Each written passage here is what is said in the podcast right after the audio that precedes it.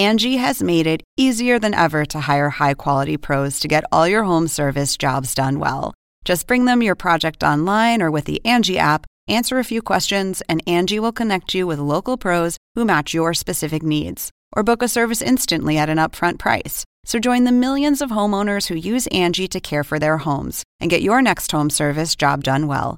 Download the free Angie mobile app today or visit Angie.com. That's A N G I.com. On a windy October night in 1995, a mysterious house fire swept through the palatial home of a doctor and his family. Two of the family members made it out alive, two of the children did not. In the debris, medical detectives discovered much more than simply how the fire started.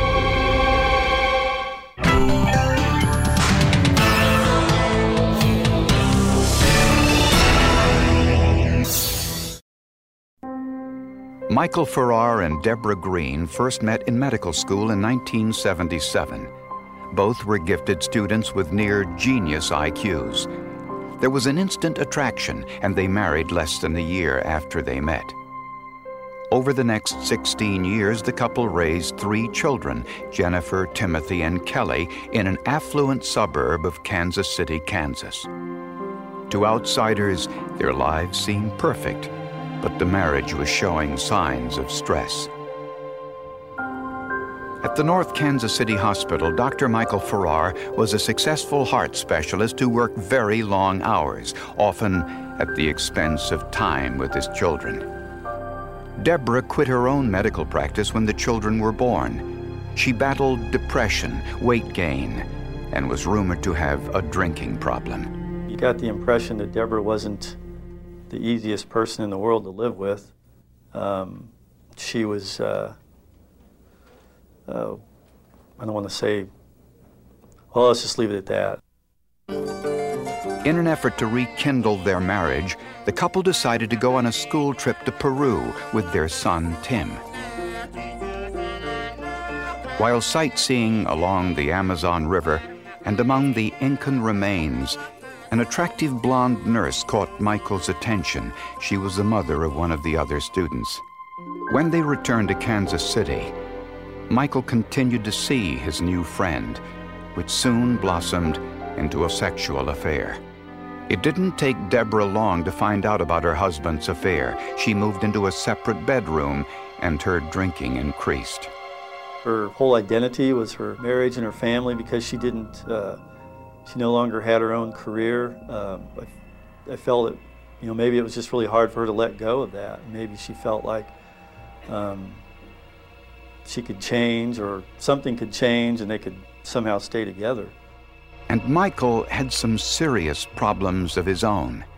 Shortly after the Peru trip, Michael developed diarrhea, vomiting, and chills so severe he was admitted to the local hospital. He'd been in South America where he might have had access to a whole variety of things that, that could make him very sick. Despite undergoing a full battery of tests, doctors could not determine the cause of Dr. Farrar's illness. When I saw him, it's like, Mike, man, you look bad. I'm sorry, but you don't look good. And he said he'd been really, really violently ill since he had gotten back from Peru, and he assumed that he had gotten some tropical parasite from hell. Michael Farrar was rapidly losing weight, dropping to just 125 pounds. Whatever was causing this illness was a mystery.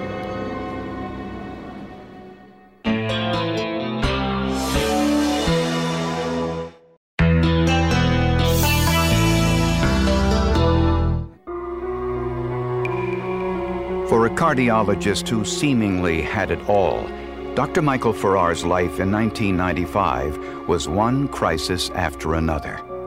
When he was released from the hospital for the illness many believed he caught in Peru, Michael took another step towards divorce by moving into his own apartment across town. His wife Deborah was angry, depressed, drinking heavily, and would stay in her bedroom for days at a time. Michael was concerned for her welfare as well as the safety of their three children. While visiting the house to pick up some of his things, Michael noticed something suspicious in his wife's purse. A packet of castor beans. On the label was a warning that the beans were poisonous. With so many packets of castor beans in her purse, Michael suspected that his wife was planning to commit suicide. Which really, to me, didn't make any sense because Dr. Green is a, a bright woman, I mean, she's an extremely bright woman, and is an oncologist. And if you're a doctor, I mean, doctors kill themselves, all right? I mean, and professional people do commit suicide. But fortunately, we've got the best of drugs available to us. I mean, if you're going to go, why would you go stooling yourself to death? I mean, you aren't going to want to die with bloody diarrhea. I mean, that is a very horrible, bad way to die. Dr. Farrar decided to do a little investigating of his own. The castor beans were purchased from the Earl May Garden Center. A receipt from that store in Deborah's purse indicated she purchased the beans just four days before Michael first got sick. While consulting his medical textbook, Farrar learned some terrible news that castor beans contain ricin, a deadly toxin with no known antidote. And the symptoms of ricin poisoning were vomiting, nausea, diarrhea, and gastrointestinal bleeding, symptoms which were identical to his own. Farrar quickly took a sample of his own blood for testing, but ricin leaves the body quickly, and the lab could find no trace of it in his system. Although he had no proof, Farrar was convinced that his wife had somehow poisoned him with ricin, and this was the cause of his mysterious symptoms. A few days later, Michael confronted Deborah during an angry telephone call.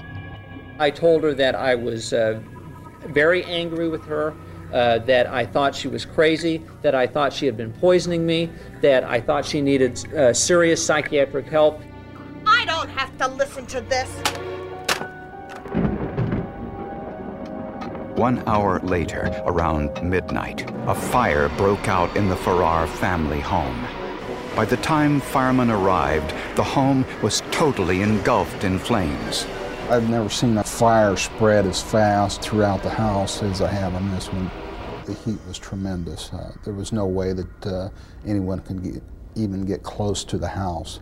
Uh, of course, the flames were, were roaring out uh, probably 20 to 30 feet. Deborah and her 10 year old daughter Jennifer both escaped. During questioning on the night of the fire, Deborah learned the tragic news that her other two children had been trapped and died in the fire. Oh God, beautiful Jim and beautiful Joy are both dead? Jesus Christ, did they make any attempt at all to save them? Six year old Kelly died of smoke inhalation in her own bed. 13 year old Tim burned to death. Christ, I saved one of the kids, and I could have gotten the second one out and didn't. Will never forgive myself for that. Investigators immediately suspected arson. It's fair to say that Deborah Green was a suspect early on. It's fair to say that Mike Farrar was a suspect early on. Both had motive. Both had opportunity. If the fire had been deliberately set, the charge would be more than arson. It would be murder.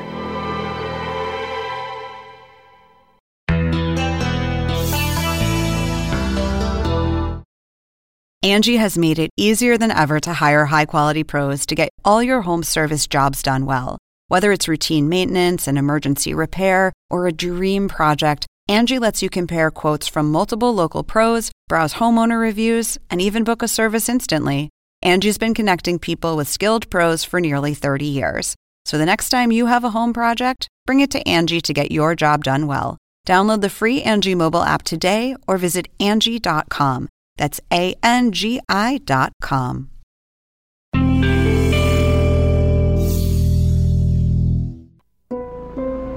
While investigating the suspicious house fire that killed Tim and Kelly Farrar, police looked a little deeper into the relationship between Michael and his estranged wife, Deborah. A few weeks before the fire, the couple had a fight at the house. Michael said his wife was intoxicated, angry, and threatening to kill herself. The police were called and took Deborah to the hospital for psychiatric evaluation. Dr. Pamela McCoy was the physician on duty. Pam McCoy indicated that at first she was somewhat skeptical about whether or not Deborah Green was really that mentally ill. And is sitting there in the, uh, in the waiting room of the KU Medical Center emergency room talking to Deborah Green about these issues, asking her if she's okay, if there's anything she can do to help her, and trying to get a read on her mental state. When in, in walks Michael Farrar when they met in our kind of entryway there, she just like turns on him like she's, I mean, for a minute I kind of hold her like I think she's going to physically attack him. And she spits at him. And then she says, You're going to get these kids over their dead bodies. Deborah said she made the statement in anger and denied having anything to do with the fire. She said she was asleep when the fire alarm sounded. She said she opened the bedroom door, saw flames and smoke, closed the door, and ran outside through a door in the bedroom. Can you hear me? Deborah said she told her son Tim to stay inside until firemen arrived and ran to the next door neighbor's house for help. To find out whether an accelerant or flammable liquid was used in starting the fire, arson investigators used specially trained dogs that can identify vapors which remain after the fire. The dogs identified a number of suspicious areas. Investigators found melted plastic containers on the floor, possibly used to carry flammable liquids throughout the house. Next to Dr. Farrar's desk, investigators found another clue that the fire had been intentionally set we found an empty liquor bottle laying on the floor right behind this desk. It's possible that uh, the contents of this bottle were poured out and, and ignited on the desk. A section of the basement floor had what appeared to be a pour pattern, where an accelerant was ignited as a test. The accelerants also gave investigators a clear path of the fire. The path led directly to Deborah Green's bedroom door. That fire was set at that bedroom door with the intent of doing a tremendous amount of damage to that house and cutting off the escape route of those children upstairs. And the analysis of the burn patterns on the bedroom door contradicted Deborah Green's story. Deborah said her bedroom door was closed when the fire alarm sounded and that she closed the door before running outside for help. But the carpet underneath the door revealed the door had been open. The door jamb revealed the same thing. If the door had been closed, the door jamb would have been protected from the fire. Instead, it was completely covered with soot. In the bathroom was Deborah's bathrobe, wrapped in a ball on the floor. On the underside of the robe were burn marks. At some point, the person wearing the robe had been very close to the flames.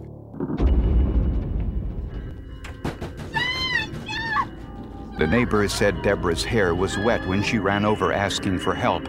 This did not come as a surprise to arson investigators when Dr. Green actually uh, ignited that accelerant outside of her bedroom door and in the hallway, that there was enough vapors present that there was there was quite a flash, uh, more of a flash than she probably was prepared for.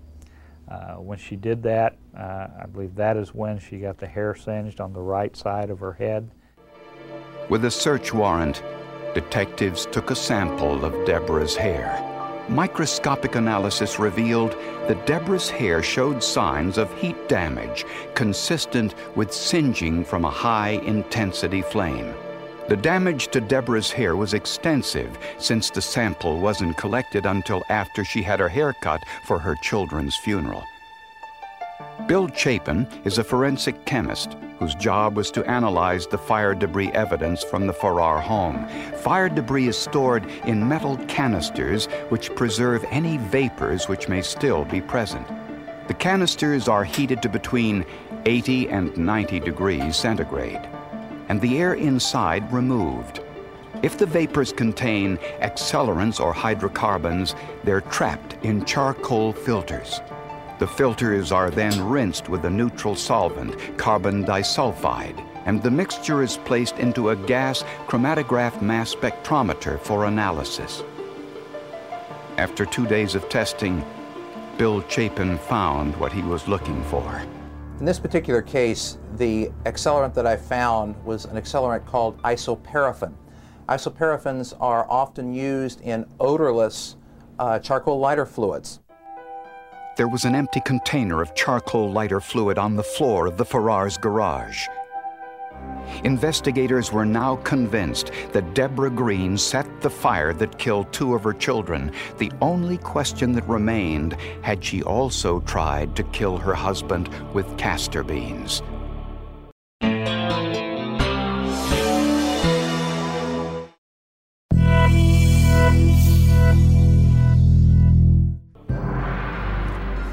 When Dr. Michael Farrar told police he was sure his wife had been poisoning him with castor beans, investigators were unsure of where to start. Since the local laboratory could find no evidence of ricin in Michael Farrar's system, his blood was sent to the FBI, to Dr. Drew Richardson, an expert in chemical and biological research at the Naval Medical Research Institute in Washington, D.C. People in the intelligence community quite familiar with ricin based on a handful of cases that most everybody would know about. Very few people in the lay public and, and even highly trained professionals such as medical doctors would be quite unlikely to know much about ricin, if anything. Ricin is an antigen that causes a breakdown of red blood cells at the tissue level. In large enough doses, it can be fatal. When an antigen enters the body, the immune system's response is to produce antibodies which fight the invading organism. To find out whether ricin antibodies were in Michael Farrar's system, Dr. Richardson used a technique called ELISA, which stands for Enzyme Linked Immunosorbent Assay. A 96 well plastic plate is coated with a solution containing ricin. In theory, any ricin antibodies in Dr. Farrar's blood would bind to the ricin coated on the plate, which is exactly what happened. Next, Dr. Richardson analyzed the blood of goats that had been exposed to small amounts of ricin. It appeared that the goats and Michael Farrar both had similar antibodies in their systems. Antibodies designed and structured to recognize and seek out the target invader, ricin. Dr. Richardson discovered something else. The number of ricin antibodies in Farrar's system was staggering. In the case of Dr. Michael Farrar, it's thought that perhaps he was exposed three times. A certain immune response would have been produced the first time, uh, a response that would have lasted a few weeks. On second and third, and perhaps other exposures, a separate immune response would have been produced. For each one of those exposures, and the latter exposures would have produced a response and antibodies that would be present in the blood for again many months to perhaps a few years. Deborah Green was charged with two counts of murder and two counts of attempted murder. Prosecutors believe that when Deborah's attempts to kill her husband failed, she feared losing custody of her children in the impending divorce. After the argument on the telephone, Prosecutors believe that Deborah poured accelerants throughout the house with special attention to Michael's possessions and making sure to cut off the children's escape route. The path of the accelerants led directly to the door of Deborah Green's bedroom. But she used too much accelerant. The vapors ignited, causing a mini explosion that singed her hair. While dousing her head with water, she saw that her bathrobe had also caught fire and discarded it. 10 year old Jennifer survived by crawling out her bedroom window and jumping to the ground.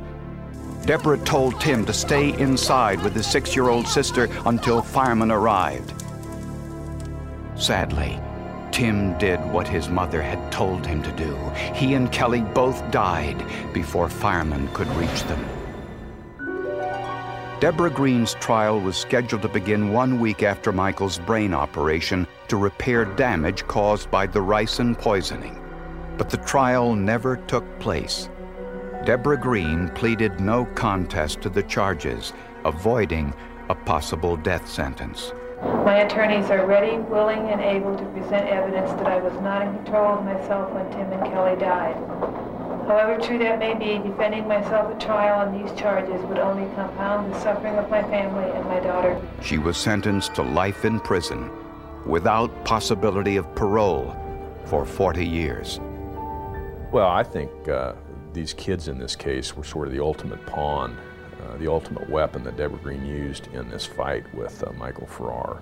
She, in some ways, probably loved those kids, in other ways, viewed them as an expendable resource to be used in this war.